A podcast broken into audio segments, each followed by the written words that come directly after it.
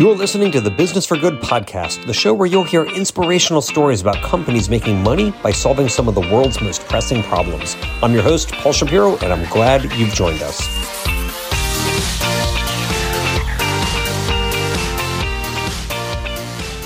Hello, friend. You are listening to episode number 126 of the Business for Good podcast. If this is your first time joining us, welcome. We are thrilled to have you. If you're a longtime listener, you obviously must be a very smart, good-looking, witty, and high-status person. Nice job. No matter how long you have been listening, though, please do me a favor. I don't ask for much, but this Hanukkah, if you want to do something special, please feel free to go leave a 5-star review for this show on iTunes or wherever you get your podcasts. It will help other people find the show and hopefully help more people be in the business of doing good themselves. To that end, we've got a great show this episode with the CEO who happens also to be a longtime listener of this podcast, as she notes in the interview. Did you know that nearly half of all pregnancies in America are unintended? And that percentage skyrockets when we're talking about teen pregnancies, more than 3/4 of which are unintended. While teen pregnancies and teen births are thankfully at an all-time low in the U.S., we're still behind countries like the U.K. and Canada in this regard. A big reason teen pregnancies have fallen so dramatically in recent decades is simply that it's a lot easier to have access to contraceptives. But as evidenced by nations like the U.K. and Canada, there's still much more work that we Americans can do. After all, it's easy for men to get condoms pretty much everywhere, but not nearly as easy for women to get birth control. Females who have babies as teenagers are more likely to stay or fall into poverty, attain lower levels of education, have more health problems, and generally have worse life outcomes for the mother and the child alike. I should note that I happen to be married to someone who defied these odds and turned out to be just fine, despite being the product of a teen pregnancy, but still, the statistics speak volumes. And in a world with 8 billion of us and counting, it goes without saying that it'd be preferable if the only new people joining us were both intended and wanted by their parents. A big barrier toward that end is that if women want to go on birth control, typically they require a prescription from a doctor, which is of course a hurdle, especially for teens. That's a hurdle that Cadence OTC, which stands for over-the-counter, is working to overcome. And we've got their CEO, Samantha Miller, on the show this episode to talk all about it. Side note, unrelated to this episode, but Samantha is also a plant-based foods advocate and is affiliated with the Good Food Institute as well. Cadence OTC has already raised $35 million in venture capital over the past 6 years to bring to market over-the-counter OTC birth control pills for females, both in the form of OTC birth control pills and OTC morning after pills. As you can imagine, this is important work no matter what, but especially in light of the Supreme Court decision ending federal protections for abortion rights, greater and easier access to contraceptives is something all of us should be able to support. In fact, just this year, in 2023, the FDA for the first time ever approved an OTC birth control pill for women. Impressively, Cadence just inked a deal with Little Drug Store Products, which services 180,000 retail locations, including convenience stores, to start carrying Cadence's morning after pill starting in January 2024. Not only will this pill be over-the-counter, but it will be half the price of the leading morning after pill. As Samantha points out, it's imperative that we make it easy, cheap, and convenient for women to control their reproductive destiny, which is exactly what Cadence OTC is working to do. So now I bring you their CEO, Samantha Miller.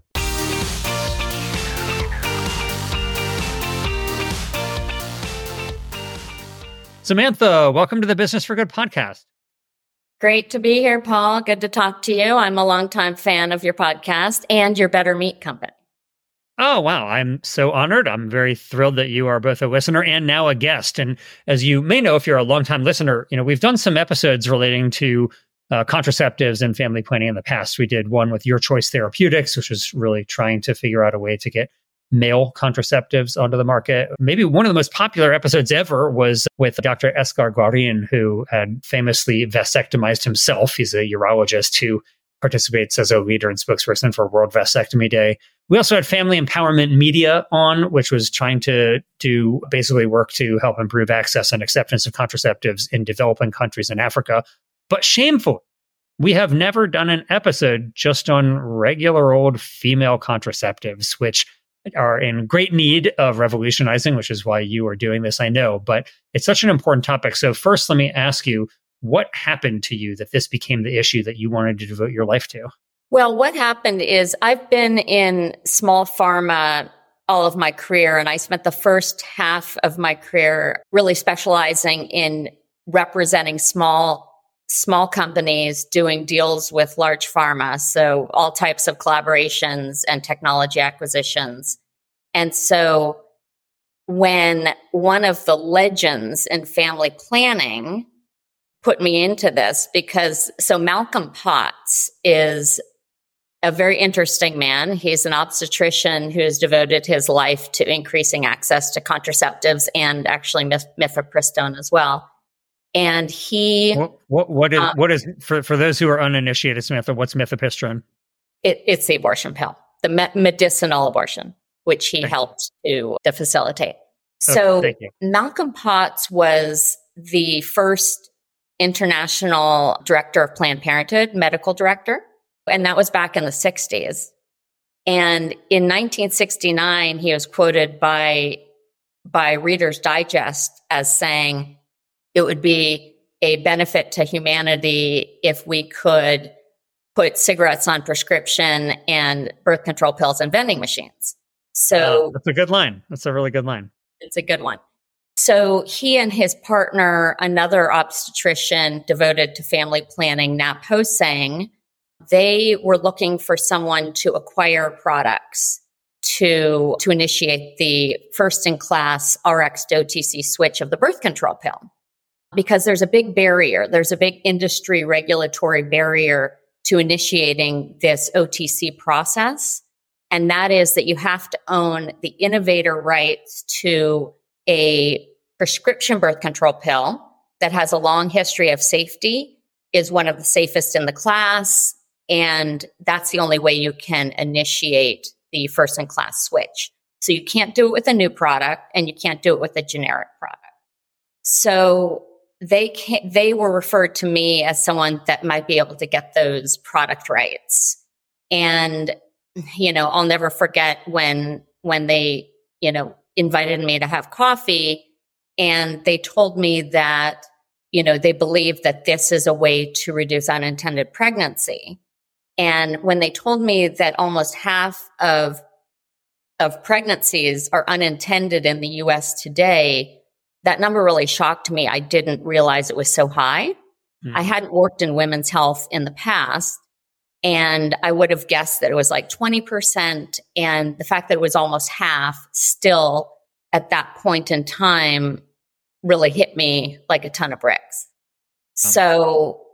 you know, I honestly told them that it's unlikely that I could get these products for them because big pharma doesn't, they don't do deals unless they're worth, you know, hundreds of millions. But I said I would try, and I was in a good position to try because I was kind of in the club of what they call business development and licensing for pharma.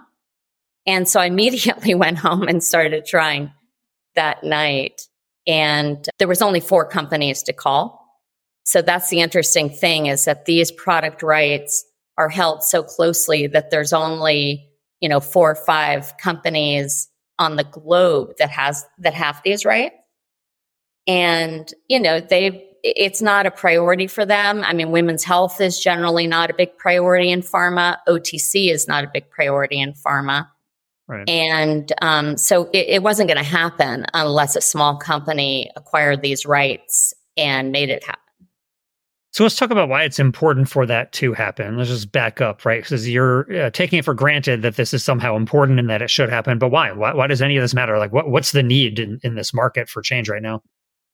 Yeah, absolutely. So the interesting thing is when you look at birth control in America, it's not so much. I mean, there's technology. You know, we can always develop better technology.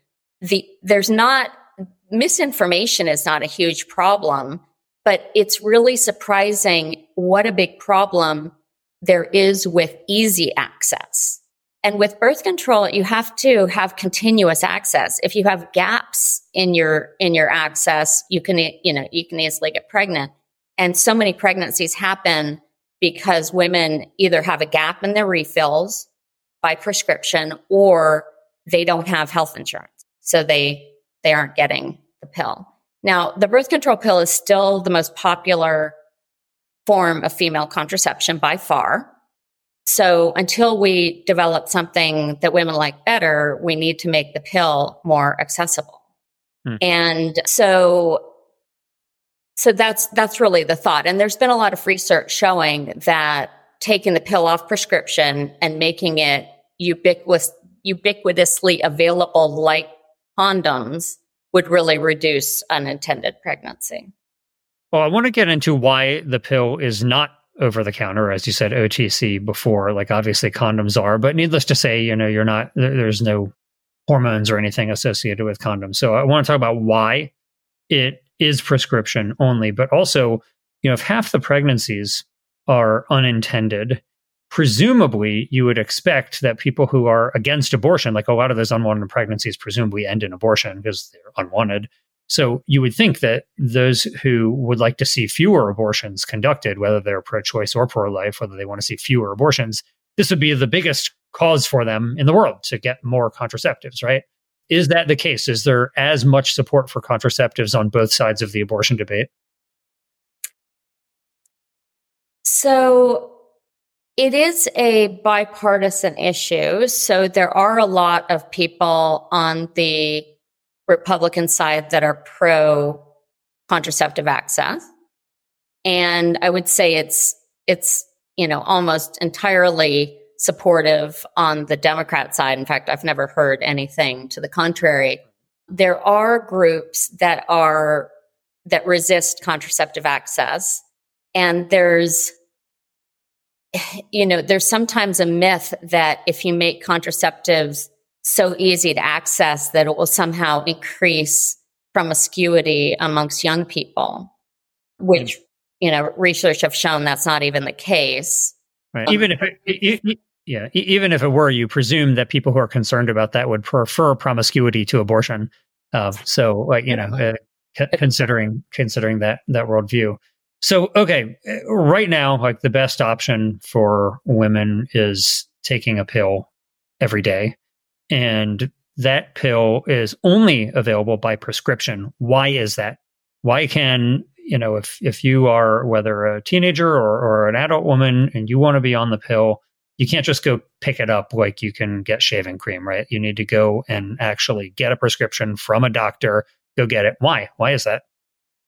Well, it's because the regular combined birth control pill does have some contraindications. These contraindications are fairly rare in fertility age women, but there are some contraindications that need to be communicated. The most important one is that if you're over 35 years old and you smoke cigarettes, it's dangerous to take the birth control pill. And so contraindication, for those who aren't medically familiar with that type of a term, is basically it can be a problem in conjunction with something else. And you're saying age and smoking are two other factors. So it's not like a side effect inherent to this pill, no matter who you are. It's contraindicated, meaning that something else that you are taking or doing could be a problem in association. That's right. So the birth control pill is very safe for the vast majority of people. The other two contraindications are, if you have a history of breast cancer, everybody knows that, you know, they don't take hormones after breast cancer. And then the third is that if you have uncontrolled hypertension, high blood pressure, you shouldn't take the birth control pill. Again, that's rare. That's quite rare in fertility age women, and it's easy to solve. So, but these are things that we need to communicate, and we need to communicate them effectively to the consumer without the, you know, doctor or nurse being present. Okay. So that's this current status quo. Cadence has come up with an innovation that allows you to have a birth control pill that does not require, that is both effective and safe and does not require any prescription. So obviously, you know, you've raised $35 million for the company over the past 6 years. So obviously somebody believes in what you're doing, but what is this innovation? Why is your pill so much better than the current pill that it doesn't even need a doctor's note? Yeah, so it's not the pill itself. So what we acquired is we acquired the rights to two popular birth control pills. And the one we're bringing forward first is a birth control pill that has the lowest effective dose of estrogen, which is 20 micrograms, and the safest progestin, which is levonorgestrel. I know it's a little technical, but it is the safest formulation. And then the innovation that we're bringing is our communication. So it's really the drug facts label for the consumer on the back of the box. And it's the consumer information booklet. And it's the warnings that we have in the front of the box. So it's really in the packaging and the labeling. And it's a surprisingly long and, challenging process to kind of iterate on how we're communicating with consumers and then continuously testing it with consumers. We have tested this with more than 5,000 women across the U.S. with different iterations of the packaging and labeling to make sure that when they look at our product, they know, okay, these are the reasons why I wouldn't take it. And we kind of screen out any woman that has the contraindication or any person that has the contraindication. So if there's 20 micrograms of estrogen in your pill compared to the current pill that women take, is that less than that? So it's just the lowest common dose that women are currently taking. So when pills started out in the 60s, the first dose was 100 micrograms and it went to 50 micrograms for a while. Then it went down to 35. Today, it's between 20 and 35 is really the dose range used today. So if you're successful, could the current incumbents in the birth control pill space just mimic your labeling and compete with you, or would they have to actually change their formulation? Precisely. They can do that. So the first company that does the switch, it's a huge effort and a huge expense. And the reward for that is 3 years of exclusivity on the market. So that gives an opportunity to build the brand over 3 years. For Cadence, Cadence will have 3 years of exclusivity. Right. Okay. For the combined birth control pill. Afterwards, anyone can use our labeling and apply to be over the counter. Where are you now? Opens the door for the full class long term, and the FDA takes it very seriously, and there's a really high bar for achieving it. Where are you right now when it comes to commercialization? Like, how soon before a woman who wants to take Cadence over the counter pill will be able to get it? So I can describe where we are in the process. We're not really predicting a timeline because it depends so much on FDA and their approval process. So, we've been collaborating very closely with FDA on this for 6 years, and FDA goes through their own process, and they have actually changed their approach along the way. And so we've had to go backwards at certain points. So I want to clarify that there's a new initiative with FDA that we are now following, which is to have this technology-assisted label where you go to a URL on any device through a QR code or through your computer, and you do an online questionnaire that walks you through the contraindications and make sure that you understand them. So the first time you buy it over the counter, you're going to be going through this online questionnaire, and it includes knowing your blood pressure. So and this is a new initiative, actually. The statins are going through this as well. So the cholesterol medicines are going through this as well to go over the counter. So this will be sort of a more high-tech approach to over the counter. But once we get through that, it should be available everywhere. And would that be mandatory? Would going to that URL and typing in your blood pressure and so, is that mandatory, or is it just something that is recommended to do? It is mandatory. Mm-hmm. Okay. So it won't be like buying condoms, which anybody can buy without anything. You'll still have to do something, but you won't need a doctor's note. Okay. And presumably at the convenience store, you can find out your blood pressure. Like, you don't have to go to a doctor to do that, right? That's right.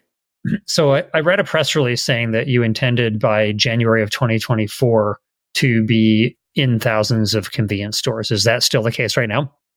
So there's two different products that were, there's two sides to Cadence. The daily birth control pill will not be available in 2024. That's the longer process of this first-in-class switch, which we're still on this journey. And we're making good progress. We think we have agreement with FDA on our online questionnaire and our labeling. The other side of Cadence is that we believe that there's also a distribution problem. So there's three barriers to access to contraceptives in the United States. There's prescription, there's cost, and there's distribution. We actually want to address all three. And so while we're on the path to solving the prescription problem for the daily birth control pill, we also want to solve the cost and distribution issues that we see with the emergency contraceptive. So that's a very important product that's already over the counter. Medical groups and public health community fought so hard to get that over the counter in 2010. And yet there's still cost and distribution issues with that product. And that's what we're trying to solve today through the convenience channel. Got it. So by emergency contraceptive, you mean like the morning after pill, right? Exactly. Mm-hmm. Okay. And so that product will be from Cadence on thousands of convenience store shelves starting in January of 2024. Thank you for the correction. I just want to make sure that's right. That's right. That's right. Cool. And it'll be half the price of the leading brand. Wow. And it will be targeting these healthcare deserts where they don't have large chain pharmacies like Walgreens and CVS. And so it's actually very hard to find. And it's a product that you need to take within hours. So it should be wherever condoms are sold. And this is something that is quite practical because the morning after pill is easy to manufacture. It's inexpensive to manufacture. It has a long shelf life.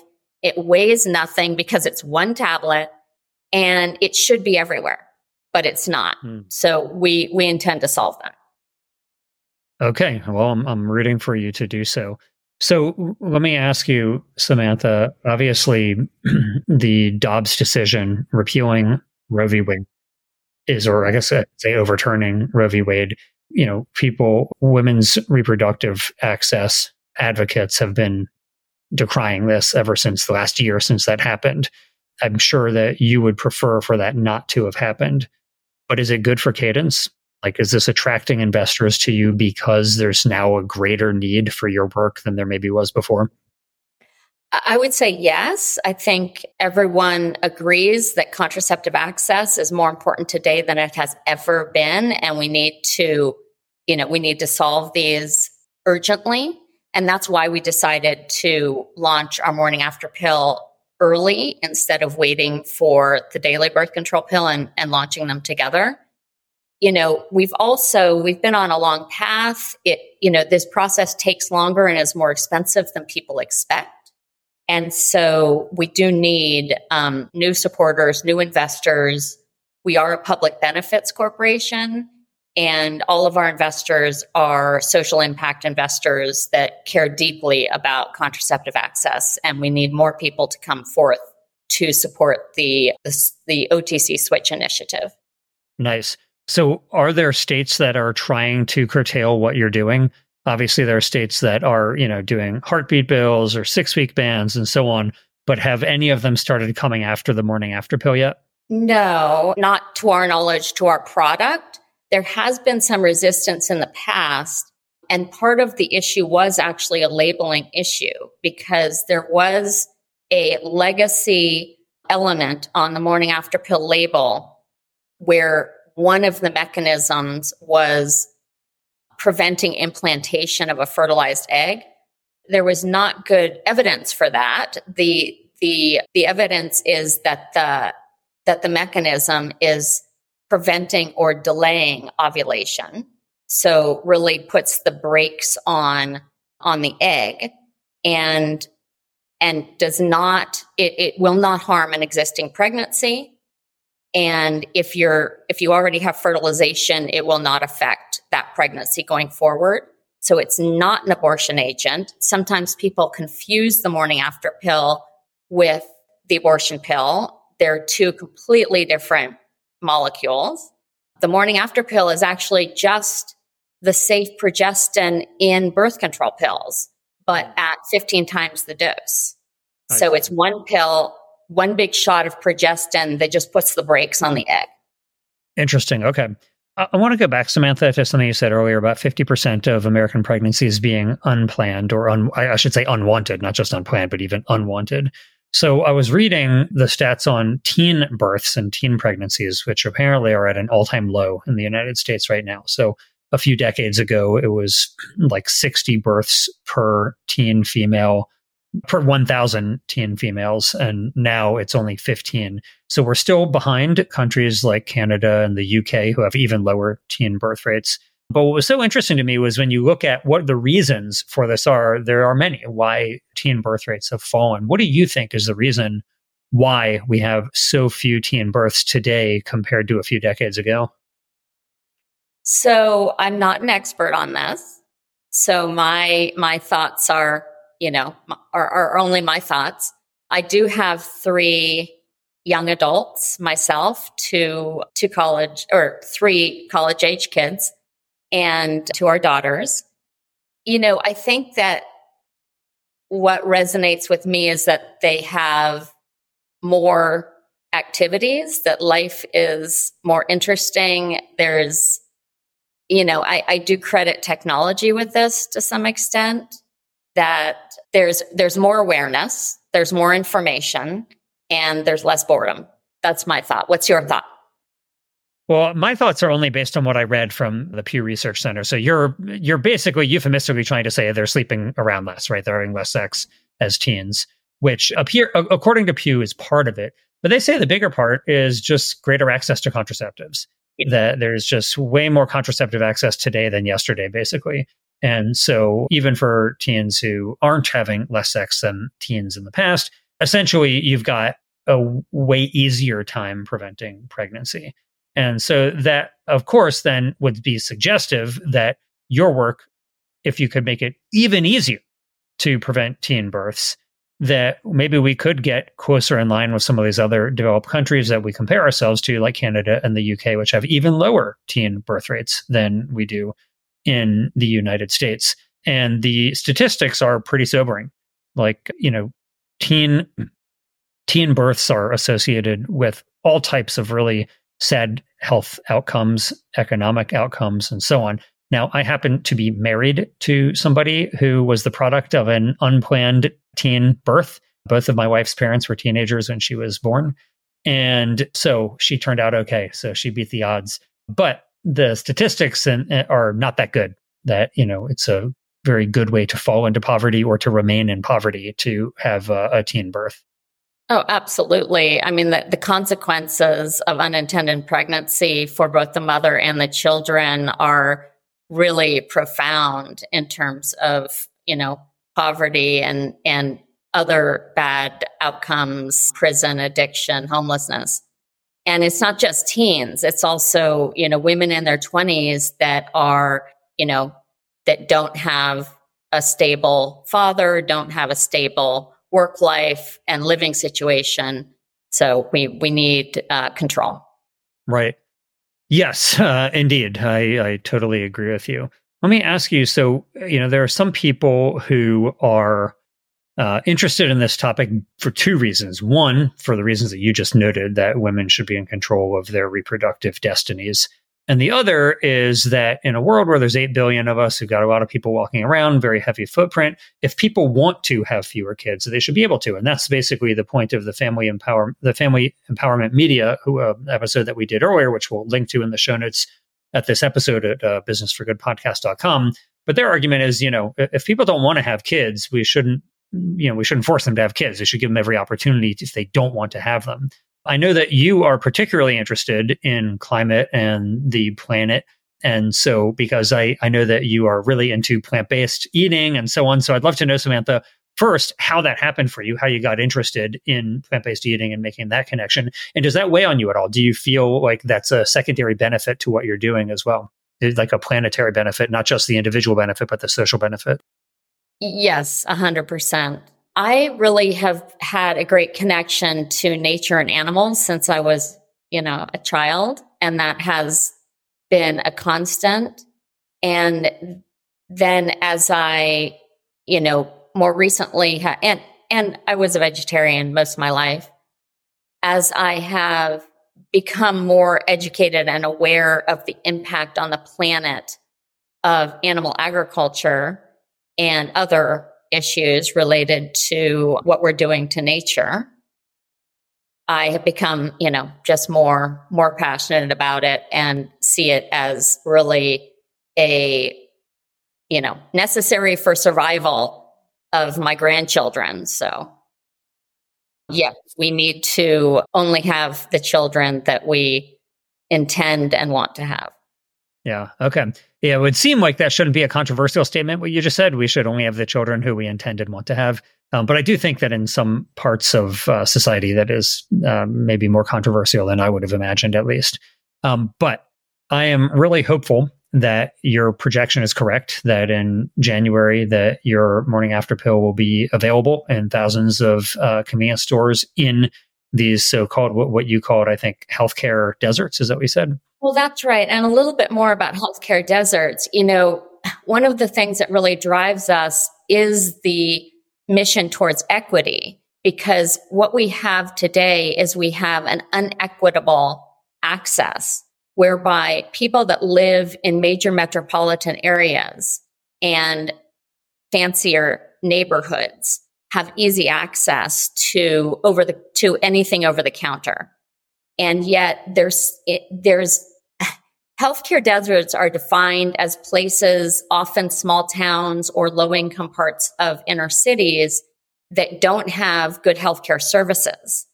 Well, it turns out that they not only don't have good healthcare services, professional services, but actually they don't have access to over-the-counter medicines and healthcare products, which they need more than other people because they're not having the professional services.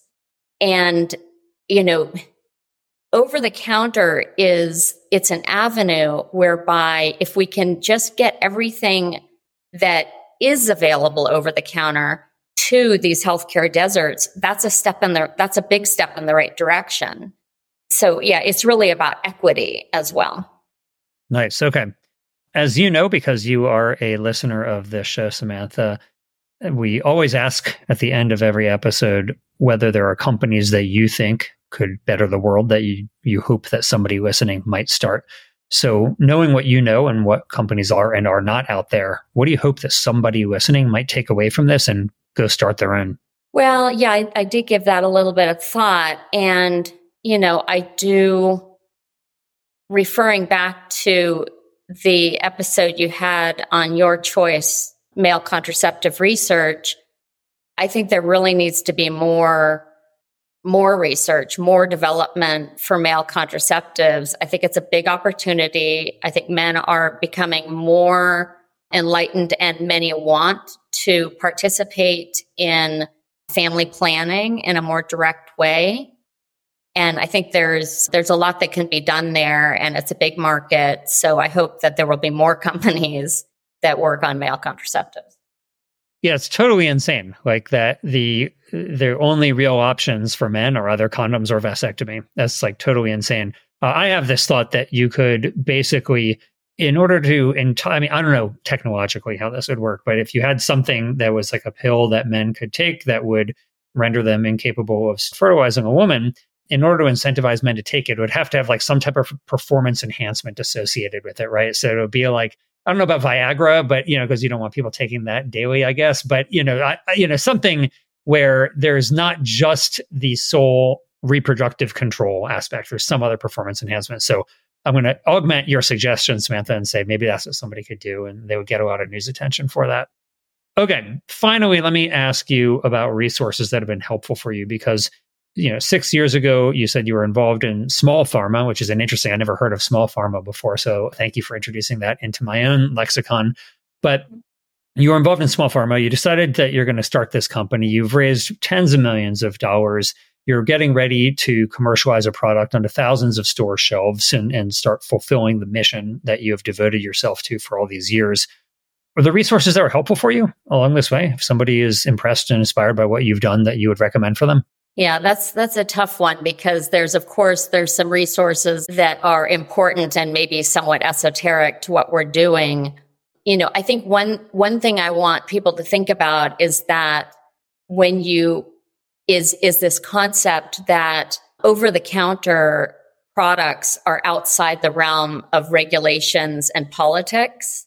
And when you take something outside the realm of regulations and politics, it puts it in the hands of the people.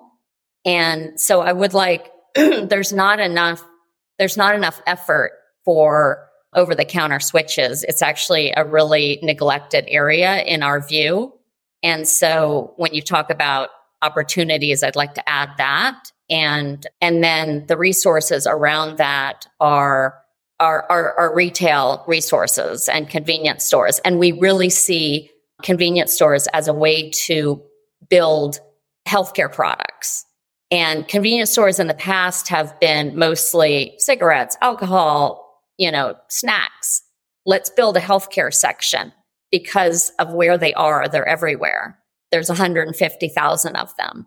So let's create a healthcare section, and particularly urgent products. And, there's many products that are urgent. So there's that. I also want to mention that. I do want to say one thing you could say is you're putting the convenience in convenience store to have the convenience of family planning right at your fingertips. That's right. Convenience matters there. So the other one is if people want to know more about the birth control pill, there's a great book that is The History of the Pill by Jonathan Igg, which is just as fascinating. His last name is really Egg. It's E-I-G. Ah, okay. All right. Well, that would have been pretty ironic if the guy who wrote the book about the birth control pill was actually named Egg, but still pronounced that way. All right. Yeah. So the History of the Pill by Jonathan Igg or Egg. We will actually it's called The Birth of the Pill. Oh, The Birth of the Pill. Thank you for the correction. Okay. So we'll include a link to that book in the show notes. That sounds pretty interesting. I'd love to read that myself. So we'll include a link to that at businessforgoodpodcast.com. Yeah. And then I'll say that, honestly, your podcast and the How I Built This podcast has been a constant inspiration and kind of strength for me, because I love listening to stories of other entrepreneurs that go through really tough hurdles, difficult times where they want to quit and they don't quit and they achieve their mission at the end. And that's just important to all of us that are in the entrepreneurial journey, which can be lonely and discouraging. I'm definitely familiar with that, not just through this podcast and How I Built This, which I also really like, but through my own personal experience running a company. I often joke, although it's not really a joke, that running a company, it's kind of like beating your head against the wall every single day. And people look at you and they think, why are you doing that? You're going to break your head. And you just have to have the confidence that the wall will break first. That's really it. You're going to break the wall will not break you.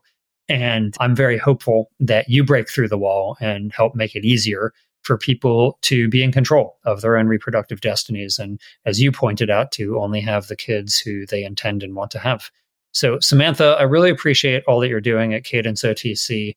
And I look forward to being able to go to a convenience store and see your product on the shelf. It wouldn't be that useful for me or my wife personally, but I'm thrilled that it is useful for other people who will very probably urgently need it. So thanks so much for all you're doing. Thank you. And thanks for all you're doing. And it's been a delight to talk to you. Thanks for listening. I hope you found it useful, and if you did, please let the world know. Leave the show a 5-star rating on your favorite podcast app and share the episode with your friends. Who knows? Maybe you'll inspire one of them to be in the business of doing good themselves.